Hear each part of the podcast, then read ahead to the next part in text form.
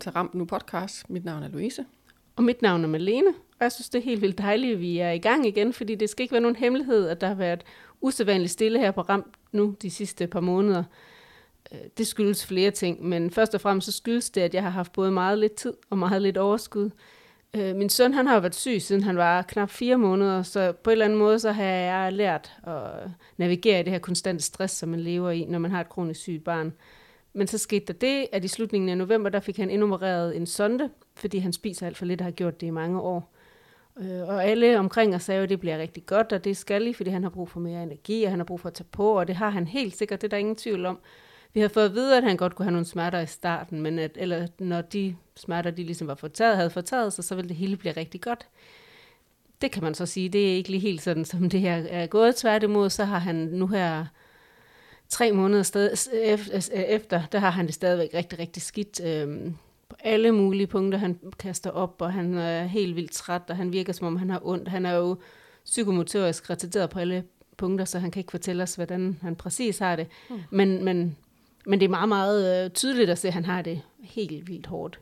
Øhm, og det er bare hårdt for os at være, ja, det er opslidende, og jeg bliver fuld af bekymringer og stress, og, øhm, og så er det som om, at jeg får en følelse af, at alle de der bekymringer, som jeg jo har haft i mange år, som jeg måske har lært at parkere et eller andet okay sted, som jeg tænker sådan bekymringer og sorg, når man har et kronisk øh, sygt barn, det er meget cirkulært, og det kører op og ned. Øhm, men lige nu er det for det første rigtig højt op, og jeg føler mig lidt slået hjem i Ludo, fordi det bare har jeg... Øhm, det er som om, at, at alt det, der er nu, men også det, der var tidligere, det vælter bare ned over mig. Og, øh, ja. så, så, så, så, så, så det er i hvert fald for at forklare, at det er en af de øh, store grunde til, at der har været så stille her på ramt.nu de sidste måneder. Og det er derfor, vi også i dag har valgt at fokusere på det med hverdagen. Mm. Fordi i nogle af vores andre podcasts har vi haft øh, fokus på nogle af de sådan lidt større temaer og ting, men der er jo faktisk også bare det, der hedder hverdagen, og hvordan det er Mm. Og nu er der selvfølgelig sket rigtig meget i jeres liv også, mm. men det influerer jo også vildt meget på den hverdag. Og det er jo også det, jeg hører fra klinikken, så det er det, vi, øh, vi skal snakke lidt om i dag. Mm. Så øh, det stemmer meget godt overens med det, du ligesom har lidt sagt, men må ikke jeg lige sådan skal fortælle lidt om, hvad man ved? Mm. God idé. Det er jo sådan, at hvis man har et kronisk sygt barn, der skal vi lige slå fast, at det at være kronisk, det vil sige, at man har været syg mere end et år. Så er man ramt af frygt øh, man har et forhøjet alarmredskab. Og nogle gange er det ikke sådan, man mærker det. Det er måske bare en ekstra overopmærksomhed, man lige har, som jo varierer i grader. Men det er enormt drevende, he, drænende hele tiden at gå og være overopmærksom og mm. have en mm. dobbelt opmærksomhed på alt det omkring normale, og så det, der måske øh, skal holdes ekstra øje med, eller hvis ens barn har det dårligt. Så bliver man som forælder ramt af frustrationer, utilstrækkelighedsfølelse, at man ikke har nogen kontrol. Man er jo i andres hænder, når det er, man er i sygehusregi i hvert fald, og nogen følger op, og nogen øh, tager tingene videre. Og det at være i, i en konstant belastning, det øh, gør jo også, at man øh, gør ting på bekostning af alt muligt andet i livet. Ja. Man kommer til at frastige sig rigtig mange ting. Det kan jo også øge til ensomhed, eller føre til ensomhed. Og i den der alarmberedskab og den konstante overopmærksomhed, der er jo også et øget fokus på hele tiden at se, om der er nye muligheder. Er der noget andet, vi kan gøre? Mm. Jeg tror også, jeg har hørt dig sige nogle gange. Så hvad gør vi så? Kan vi ja. gøre sådan? Så I er hele tiden på forkant. Mm. Skal hele tiden tænke, er der noget nyt medicin? Er der noget ny viden, vi skal implementere eller bruge? Og det er uden ende. Mm. Der er ikke, ja. man bare lige kan sige, så nu er vi igennem, og nu stoppede det. Mm. Og det kan man jo godt gå og have forhåbning om, ligesom præcis, hvis man skal bruge det, I har været igennem nu med Sigurd, nu får vi en sonde, og så bliver det godt, fordi så kan han sådan og sådan. Mm. Og så kan det jo være ekstra traumatiserende, når det så rent faktisk ikke sker. Ja. Så går man i et, et limbo af at være konstant træt, ikke at have nogen øh, energi, ikke at få nogen mulighed for at lade op, Øh, og det bliver jo bare nogle onde spiraler i virkeligheden. Ikke? Så sover man dårligt, og så bliver man påvirket i sin humør, og så har man mindre overskud, og så bliver tingene også sværere. Man kan sammenligne det at være øh, forældre til kronisk sygt barn med en konstant stresstilstand. Fordi der er faktisk rigtig mange gøremål, der er mange aktiviteter, der er mange kon- øh, kontakter, og så det med hele tiden at skal være overopmærksom. Så man mm. er hele tiden på. Og det bliver enormt udfordrende, faktisk også kognitivt, at skal være det det kan jo give nogle hukommelsesproblemer og nogle koncentrationsbesvær, og ting kan være svære at overskue. Og så som du selv også lige nævnte, det med sorgen, den melder sig jo også midt i det hele. Mm. Og øhm, hvis man skal bruge sådan et billede, som en, jeg har talt med gennem noget tid, nævner, så er det der med, at det kan godt være en dejlig blå himmel, men den der lille grå sky, den lurer hele tiden lige ude i hjørnet, den er jo, går jo aldrig væk. Ja. Det synes jeg er et meget godt billede. Og man kan være i ventesorg, fordi hvornår går noget galt, og hvornår sker noget igen. Så det med at være forældre til kronisk sygt barn, det kan jo også nogle gange sådan lidt overrule sådan bare det at være normal forælder. Det vil sige, at normalitetsbegrebet kan blive øh, skubbet rimelig meget til. Hvad kan man Mm. egentlig regne med, og hvordan er man så en forælder til et sygt barn, og hvordan er man så samtidig også forælder til et restbarn? Mm. Og hvordan, og hvordan kombinerer man de to? Og er det overhovedet muligt at have en forældrerolle, eller man i virkeligheden plejer? Det giver også mange tanker. Så er der hele uvidsheden. Øh, og man ved faktisk, at uvidshed det er relateret til, og, hvorvidt man udvikler posttraumatisk stress. Og Mm. det, det er ikke at gå og vide, hvad der kommer til at ske, eller det at gå og vente på noget. Det kan være enormt anstrengende. Der er også mange, der beskriver, at det at gå og ruminere lidt, altså bekymre sig lige lidt ekstra, det er ikke nødvendigvis, at man er depressiv, men mere, at man går og har bekymrende tanker hele tiden over tid. Det er heller ikke særlig hensigtsmæssigt. Øhm, der er forskellige forståelser af, og det springer faktisk lidt i tid med nogle af de undersøgelser, jeg har siddet og tjekket også her til morgen, at, øh, hvad man sådan tænker om det. Men, men der er alligevel en lille fin pil, der peger i, at det er med at forstå forældres vedvarende, konstante alarmberedskab, og, og det at være med kronisk sygt barn, at det giver mening at tænke dem, som det faktisk er udbrændthed, Mm. eller det man som på engelsk kalder burnout. Øh, og der er en skandinavisk undersøgelse blandt andet, øh, som, øh, som undersøgte nogle forældre, der havde børn med diabetes og nogle øh, maveproblemer. Og det at kunne forstå forældrenes reaktioner, især dem over tid, der gav det mening at se det ud for udbrændthed, for det der med den vedvarende belastning, så brænder man ud. Man kan ikke Mm. holde til det hele tiden, det er jo enormt slidsomt.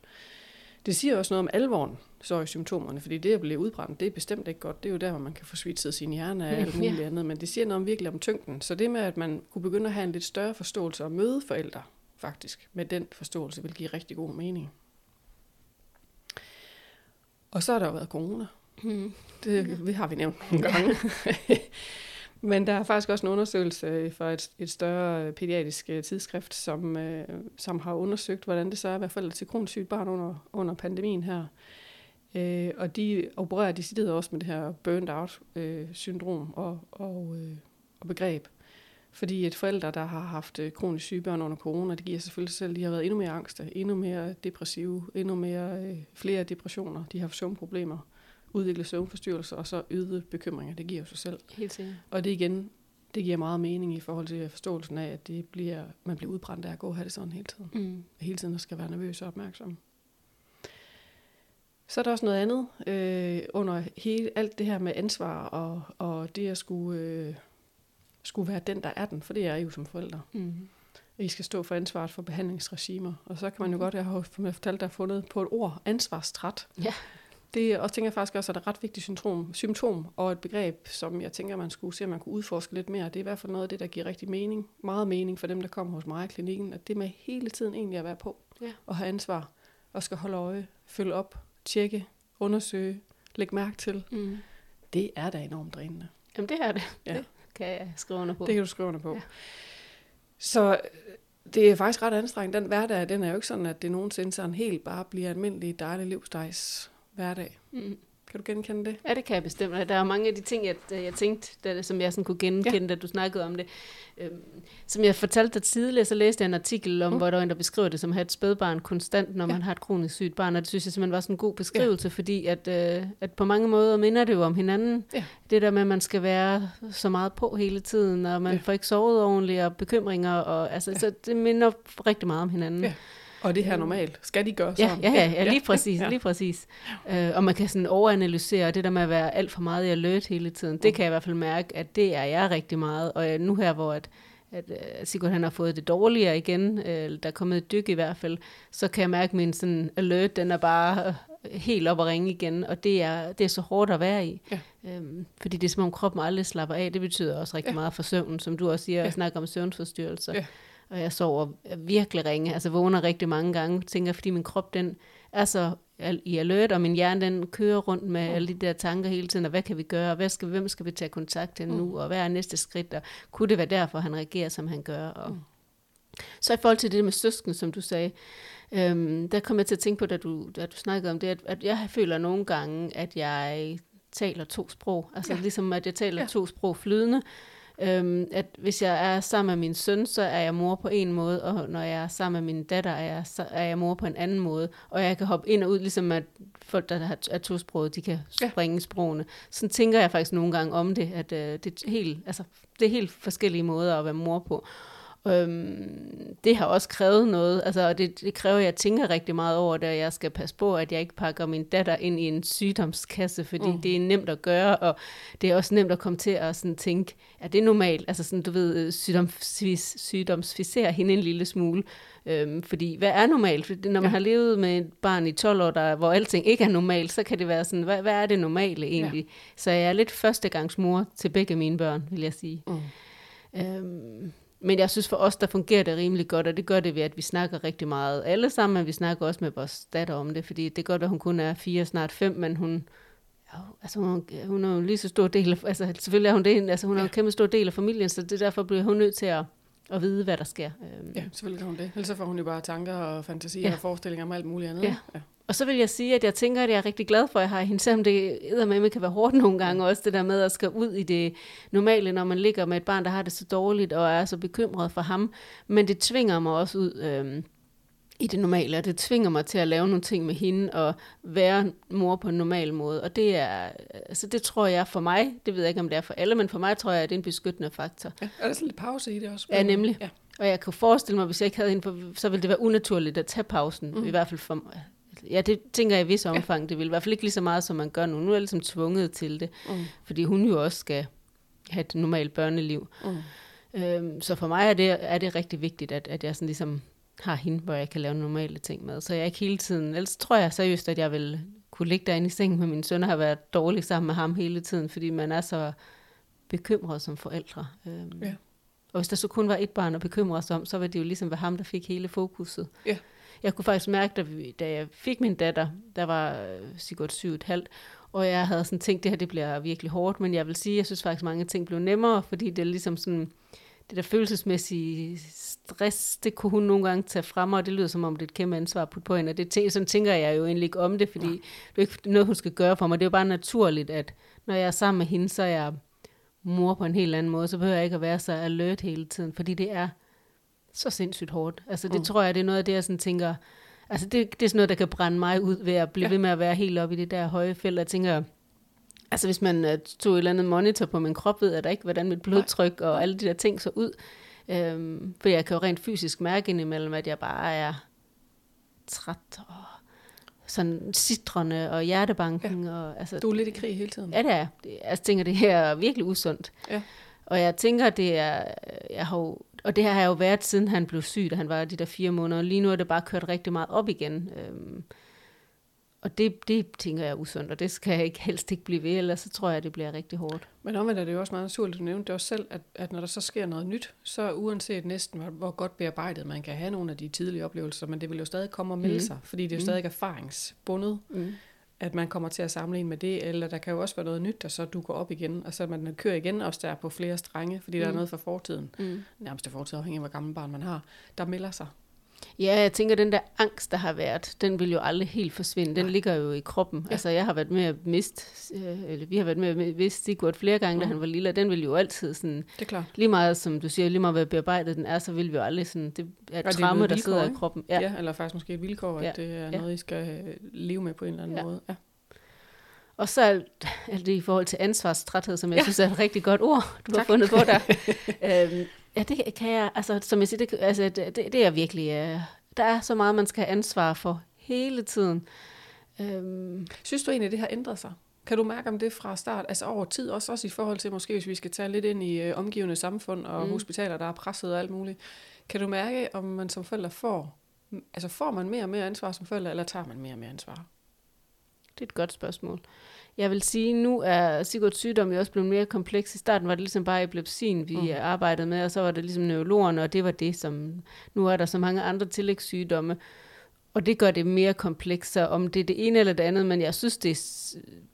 Jeg kan i hvert fald godt mærke, når vi er på sygehuset, at der er sket noget over de snart 13 år, vi er kommet der. Øh, det er klart mere presset. Det er svært at få fat i en læge eller en sygeplejerske for den sags skyld. Hvis man sådan ringer, så kan, altså, der kan godt gå mange dage, og det kan være frustrerende og stressende, når man sidder der med et dårligt barn, og kan ikke komme i kontakt med nogen. Vi kan også... Ja, det er faktisk yderligere, tænker jeg så. Yderligere frustrerende og yderligere ja, stressende, ja, ja. for det er jo i forvejen, så ja. der bliver bare fyldt på. Helt 100. Og det der, de der ydre ting, det er, der, altså, jeg vil tænke, hvis nogle af de ydre ting var mere på plads, ville det ja. være lettere at være i det her indre, men det er det der med uvidstheden, hvornår er der, kan vi få fat i nogen, der kan hjælpe os, og hvad kan de hjælpe med, og øhm, når vi er deroppe, kan jeg også mærke, at der er mere stress på, særligt på akutafdelingerne. Mm. At, øhm, vi har været deroppe rigtig mange gange, og det er primært min mand, der har taget med Sigurd derop, fordi han har haft en del infektion i sonden også. Øhm, og så har han skulle, altså Sigurd kan virkelig ikke lide at være på hospitaler mere, Nej. så man kan kun gå op og ned ad gangene med ham, for ellers så bliver han sådan helt panisk. Så, så ved en af lejligheden, der gik Jimmy, min mand, øh, tre timer op og ned ad gangene med ham, fordi at der var ikke altså der var ikke nogen læger til at komme og se på den der sonde. Og man kan sige, at det er noget, der tager fem minutter at kigge på. Er der stadigvæk infektion? Skal vi fortsætte antibiotikabehandling? Så jeg kan helt klart mærke, at, øh, at der er mere pres på sygehusene, og jeg kan mm. mærke, at sygeplejerskerne løber stærkere, og der er ikke sådan den der ro, som der var engang. Jeg kan huske, da, da, da Sigurd var lille, der var der sådan, der kunne der komme sygeplejersker ind og stå og snakke med en, og, mm. sådan, og det, det giver jo sådan noget tryghed, at ja. der er tid til det, og man ja. kan sådan få spurgt om nogle ting, og jeg tror, det er en rigtig god strategi, at der er sygeplejersker, der også har tid til det der helt nære og, og snakken, og det er der ikke mere. Altså, de løber rundt og prioriterer. Ja. Det smitter vel også lidt, ikke? Jo, det tror jeg da, det gør. Altså, Hele den stressende stemning. Ja, ja. ja. Selvom at man måske tænker, at det forsøger de højst sandsynligt også at dæmpe, mm. men det kan jo ikke undgå, at man kan mærke det og fornemme, at det smitter. Nej. Jeg synes jo stadigvæk, at de fleste er rigtig, rigtig rare og sympatiske og, og nogle ordentlige mennesker. Mm. Men selvfølgelig kan man mærke stress, når man kan se det, og indimellem så kan man også sådan, du ved, åh, altså sådan mærke, jeg har ikke overskud til det her, mm. fordi at, ja, så, så, så det kan jeg helt, jo, der er en forskel, men, men det er svært helt at sige, om det der ansvar det er blevet større, fordi at jeg også synes, det er svært at sammenligne det, fordi der er så mange, han har fået så mange ekstra sygdomme. Ja.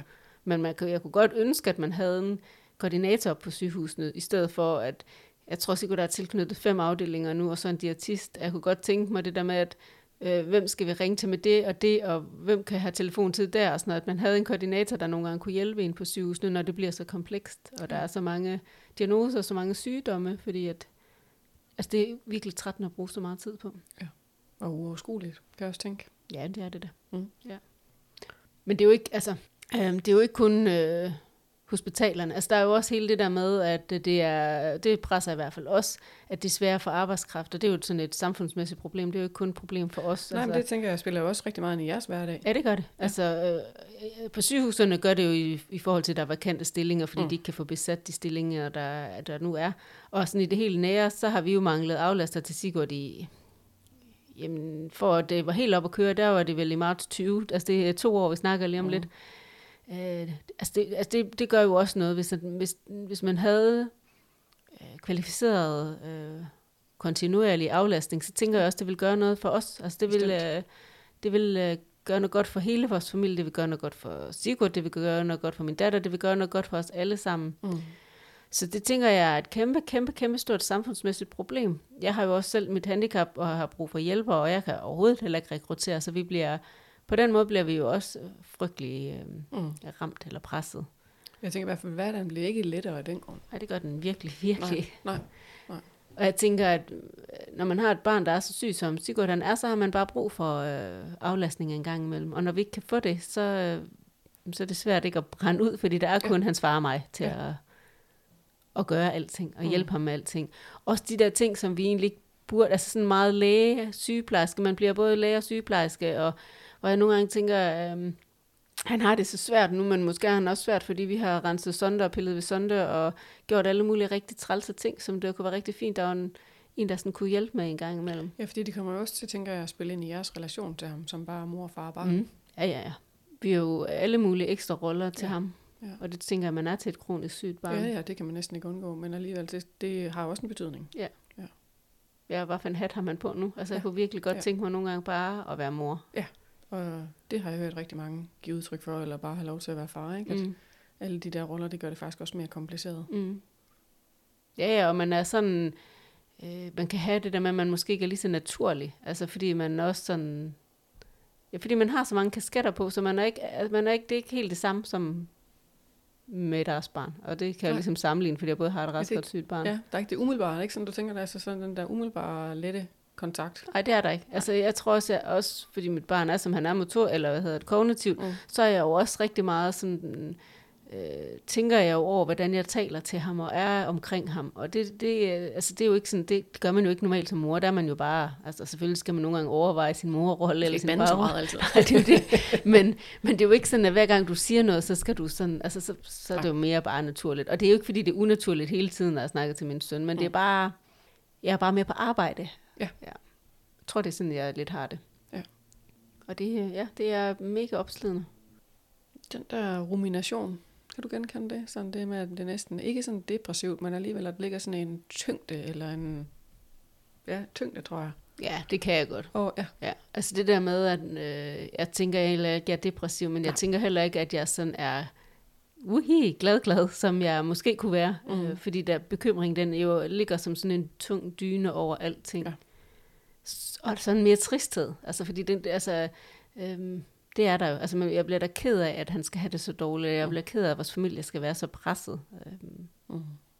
Ja, det kunne jeg da vi, vi Gud godt være for uden. Ja. Og jeg kan også godt mærke i forhold til ensomhed, fordi at når det kører så meget, som det gør nu, så trækker jeg mig for nogle ting. Det gør jeg, fordi jeg dels ikke har overskud til det, Ja. men fordi han også har det så dårligt, at vi tit bliver nødt til at være to forældre. Mhm. Øhm, fordi der også er et rest barn, der skal tage sig af. Så det er svært at komme ud af huset. Ja. Så vi bliver meget bare sådan en isoleret enhed, og så Ja. kan vi, øh, vores datter så nogle gange ryge, altså ryge ud huset og lave nogle dejlige ting, fordi at, øh, der er heldigvis er nogle gode mennesker omkring hende, der gerne vil lave nogle ting med hende, og vi laver selvfølgelig også nogle ting med hende, men, men ellers så bliver det meget Sigurd morfar, der sådan øh, er en boble derhjemme. Ja. Øh, og det bliver rigtig ensomt.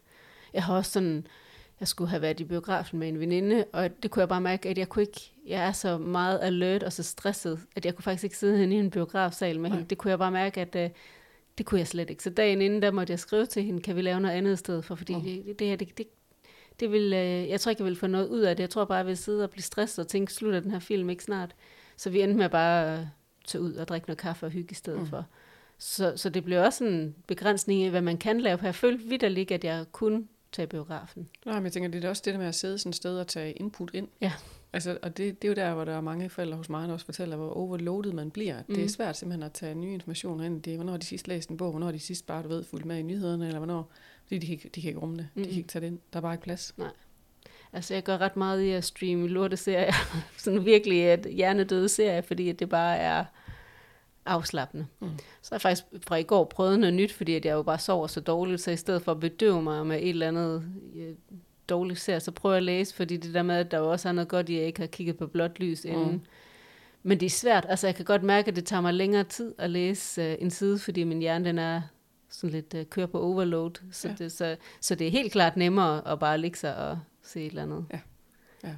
Men jeg øver mig virkelig, for jeg tror, det vil være godt at sådan få gang i hjernen på en lidt anden måde. Ja. Du nævnte Malene det med de ydre rammer, det med også at få hjælp udefra. Mm. Var det, hvordan ser det ud for jer? For jeg ved jo, jeg hører fra mange familier, der er jo mange, der desværre kan opleve det som decideret kampen mm. Med kommunen om Mm. det ene og det andet og det tredje. Hvordan, øh, hvordan er det for jer? Altså lige der, der er vi ret heldige, vil jeg sige. Øhm, vi, det er ret usædvanligt, så har vi faktisk haft den samme rådgiver i syv år, tror jeg. Måske otte faktisk. En del år. Og det er jo i sig selv ret usædvanligt. Det tror jeg faktisk aldrig, jeg har hørt om. før. Nej, men det er også ret vildt. Ja. Ja. Og fordi hun jo har været Sigurds rådgiver i så mange år, så kender hun jo os, og hun kender Sigurd, og han er jo rigtig velbeskrevet, øh, så hun kender ham rigtig godt. Så derfor er det, har det været nemt for os, og er nemt for os, og hun er jo, og så tror jeg bare, hun er et rigtig, altså hun er et godt menneske. Hun er virkelig socialrådgiver med hele sit hjerte og vil os alt det bedste. Så jeg føler ikke, at vi skal kæmpe særlig meget. Øhm, vi skal så kæmpe om at få den hjælp, som hun har bevillet, fordi at der ikke altså, er blevet Mm. fundet de aflastningspersoner, som hun rent faktisk har bevillet. Så, så vi er sindssygt privilegerede. Lige der, der, øhm, der kan jeg kun være sindssygt taknemmelig. Jeg tænker, hun yder egentlig en indsats ud over, ud over hvad hun behøver. Altså hun er virkelig, hun, er, hun ringer til mig næsten hver dag nu her, hvor det kører dårligt, og, og det er virkelig, virkelig rart, at jeg ved, at hun har vores ryg. Men jeg ved også, at vi er sindssygt heldige, for jeg ved godt, som du siger, der er mange, der kæmper med kommunen, Mm. Og det er bare, jeg tænker, at det er sindssygt urimeligt, at man skal det midt i alt det hårde. Altså, jeg kunne slet ikke forestille mig, hvis jeg også skulle kæmpe den kamp oven i alt det andet, som vi kæmper med, både ydre og indre. Ja. Øhm, Det er der rent faktisk også nogen, der bliver knækket af. mm, Ikke? ja, og det kan jeg godt forstå, Ja. ja. fordi at, øh, det er også det der med måske en anerkendelse af, at man rent faktisk har det hårdt lige nu, og det er, man har brug for nogen, der hjælper en, fordi at der er ikke nogen mennesker, der kan klare mm. alt. Bestemt ikke. Og det er jo lidt et tema, som vi har på programmet her i løbet af, af det nye år, så det kan vi vende tilbage til. Men jeg tænker alt andet lige, jo mere man kan hjælpe, og jo hurtigere man kan hjælpe, det har jeg jo sagt virkelig mange gange, mm. Også i alle de her podcast, ikke? At hvis jo man kan forebygge og hjælpe og lave nogle rammer omkring sådan en familie, der netop er ramt, og også er ramt hele tiden i hverdagen, Mm. jo bedre er det. Jeg tænker også, det, og det, det har jeg jo fortalt om før også med de øh, tal, jeg har set på det, hvor omkostningstungt det faktisk er, at man, at man ikke hjælper fra start af. Mm. Det, det jeg sagtens forestille Fordi så bliver hele familien lige ramt, Mm. og det koster penge. Jeg tænker da også, at hvis vi knækkede fuldstændig som familie, så vil det jo... Øh, Det er dyrt. Ja, det bliver rigtig dyrt. Altså skal have et barn på institution, og måske en søster, der også har det dårligt, og to forældre, der er helt nede og ralle, altså så, så bliver det rigtig dyrt. Ja. Men, men hvis der er nogen, der ligesom tager hånd om en, Ja, fra start af. altså jeg tænker da samfundsmæssigt, så det, gør, altså det er nogle gange som om, at samfundet tisser i bukserne i stedet for. Altså fordi at jeg tror da også helt klart, at vi sådan, hvis man helt fra starten, helt fra da barnet, start, fra barnet starter med at blive syg, hvis der er en, der hjælper, og man får den rette støtte helt fra hjælp fra start, så, øh, så tror jeg at det vil gå meget bedre. Og jeg, jeg kan da også godt tænke sådan, kan vide om, øhm, hvis vi havde haft, jeg synes ikke, vi har, nu, vi, vi har været ret heldige sådan rent kommunemæssigt, men vi har også kæmpet med hospitaler, virkelig meget med hospitaler, og vi har også tidligere kæmpet med, med kommunen, så det er ikke, fordi jeg ikke kender til kommunekampene. Mm. Men hvis man sådan helt fra starten af havde haft specialiseret hjælp i hjemmet, øh, at det bare havde kørt, så tror jeg da også, at vores søn måske kunne have været et bedre sted, fordi at vi jo, ja, altså, og det gør alle forældre, man, man fejler, og- det har vi jo vi ud og skjort med vores søn, men vi havde måske fejlet mindre, hvis der havde været nogen på sidelinjen, som havde støttet os op, altså som havde bakket os op, når det blev rigtig svært. Vi var i hvert fald for eksempel i starten øhm, helt ekstremt bange for anfald, så det vil sige, at jeg tænker, at vi pakkede ham rigtig meget ind, Mm. så han har gået glip af mange oplevelser, og jeg kan også nogle gange tænke, lige nu, altså som, ja, nu har han det også dårligt, men før at han fik sådan og før han blev rigtig dårlig, som han er nu, der var han, gad han også mindre og mindre, og jeg kan også nogle gange tænke, at det kan vi godt have en del af skylden for. Øh, ikke fordi man skal slå sig selv oven i hovedet, men fordi vi har pakket ham så meget ind, som vi har, fordi vi har været bange for anfald. Det er sådan noget, jeg virkelig godt kunne tænke mig, at, at nye forældre i den øh, øh, epilepsiverden vidste, at nogle gange så må det koste et anfald. Og jeg ved godt, at anfald er heller ikke godt for hjernen, men, men jeg tror også bare, de der oplevelser, der, der kan komme med at øh, ja, opleve nogle ting. Altså, at det, det er også udviklende. Jeg ved ikke, om jeg vrøvler helt Nå, nu, jeg tænker, det giver mening, og så tænker jeg, for min stol af, vil det jo også være netop, at man fik noget hurtigt forebyggende hjælp også, at nogen ligesom, det er jo voldsomt traumatiserende, nogle af de ting i historie. Jeg tænker, Mm. jo hurtigere det egentlig bliver bearbejdet, så har man jo ikke det med, der ligger og fylder og larmer. Så Mm. kan man faktisk også, det er jo erfaringen fra klinikken, at når man får bearbejdet nogle af de der voldsomt traumatiske oplevelser, der er i forbindelse med at have et sygt barn, så kan man faktisk bedre være til stede her og nu. Mm. Og det giver faktisk lidt mere energi og overskud.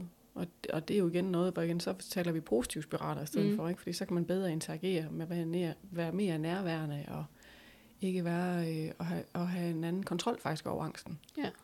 Men det kræver, at man forebygger lidt. Jamen, jeg tænker, at øh, da min søn var omkring to år, der havde han en del anfald, som, hvor han vidderligt var ved, ved at dø, fordi mm. de Mm. var så voldsomme. Og i den periode havde vi ikke rigtig synderligt hjælp. Der, havde vi været, altså der, gik vi, ikke- der snakkede vi ikke med psykologer, der har vi ikke fået behandling, og der, øh, var, der ikke, havde vi ikke rigtig aflastning og sådan noget. Og det er jo egentlig den periode, vi har været, altså, været allermest presset. Og, og jeg tænker, fordi vi har stået der og været så bange for, at han skulle dø, så har vi pakket ham alt for Ja. meget ind i vat. Ja. Øhm, og det, som du siger, hvis der, der ligesom havde været noget forebyggende, nogen, der stod og var klar til at snakke med os med det samme derefter, Mm. så tænker jeg, at tingene kunne have været anderledes, både for ham og for os. Ja. Og det er ikke fordi, at jeg bebrejder os, fordi vi har virkelig gjort det bedste, vi kunne. Ja, ja, med det, I havde til rådighed Ja, nemlig. dengang, ikke? Ja. Men jeg kan godt tænke, at det kunne have været bedre for os alle sammen. Ja, ja. Så forebyggelse, det går vi ind for her. Det går vi ind for her i Ramp nu, det ja. gør vi. Så øh, det var sådan lige en øh, touch base her efter mm. tilbage øh, nogle øh, mange måneder. Øh, vi er tilbage, og vi er klar, og vi har mm. faktisk ret meget fuldt program resten af 22, der er Mhm. planlagt. Jeg ved ikke, skal vi lige lave en lille teaser for noget af det, der er på det kommende program? Ja, altså, vi ved jo nok ikke lige helt præcis, når vi kommer i gang med det, Nej. men vi har jo vi har udviklet et koncept, som vi Mhm. rigtig gerne vil i gang med, Mhm. som øh, hedder Kaffeklubben, Ramt Nus, Kaffe, Ramt Nus Kaffeklub, Mm. Øhm, hvor at vi har, vil have, vores mål det er jo at have fire forældre med, som har øh, børn, som passer vores målgruppe, som er alvorligt syge eller har et alvorligt handicap. Mm. Øhm, og så mødes med dem nogle gange, hvor vi alle seks så deltager, og de, det kommer til at være meget dem, der jo så kommer til at være i fokus og skal mm. snakke. Og selvfølgelig bliver vi jo nødt til at have et eller andet tovholderfunktion, øh, og måske nogle emner, der skal berøres. Øhm, og vi har allerede en, mm. Vi ved, der vil deltage, men hvis der er nogen, der lytter med og sidder derude og tænker, det kunne jeg også helt vildt godt tænke, os, øh, eller tænke mig at deltage i, så synes jeg da, det kunne være rigtig fedt at henvende jer til os. Vi kommer også på et eller andet tidspunkt, når jeg får noget mere overskud, jeg håber snart, til at lave noget reklame for det på mm. Instagram og Facebook. Øhm, der er lige, altså man skal, det, vi optager i Aarhus, eller lige uden for Aarhus, så man skal kunne komme fysisk til Aarhus, de der, når de på optagerdagene, Mm. fordi lyden den bliver bare lidt bedre. Og der er også noget, jeg synes jo også det der med, at vi skal sidde sammen. Der er noget i fysisk, apropos efter vores øh, coronatid også, der er Mm. også noget i at fysisk kan sidde sammen og faktisk have den vigtige erfaringsudveksling, som vi jo også lidt tænker bliver en del af mm. det, som kan være rigtig godt. Ja, fordi at erfaringen er vel også, altså, at- dialog er godt. Altså det der med at føle sig øh, spejlet, ja. at der er nogen, der ligesom forstår, hvordan man har det. Ja, genkendt. Ja. Ikke? ja. Præcis. Så, men ellers så er det jo ikke andet at sige, at det kan I jo følge med løbende. Mm. Mhm. Vi skal jo nok lægge reklamer ud for. Ja. Så øh, en hverdag, en hverdag, som for nogen er mere stressende end andre, for os er den Ja. sådan så små stressende lige for tiden. Ja. Og det er den for alle, der har et kronisk sygt barn. Ja. I et eller andet omfang. Og så kører det jo, som jeg siger, op og ned. Og lige nu, der kører det hårdt for os. Og det, det kan man måske også høre på mig i den her podcast, men så ved I hvorfor. Jeg sover virkelig dårligt om natten. Men øh, jeg synes, vi skal sige bare tak for i dag, mm. Mhm. og tak til alle jer, der lyttede med. Yes. Og så husk, I kan følge os på vores Facebook-side, Instagram eller vores hjemmeside rams.nu. Lige præcis. Tak for i dag.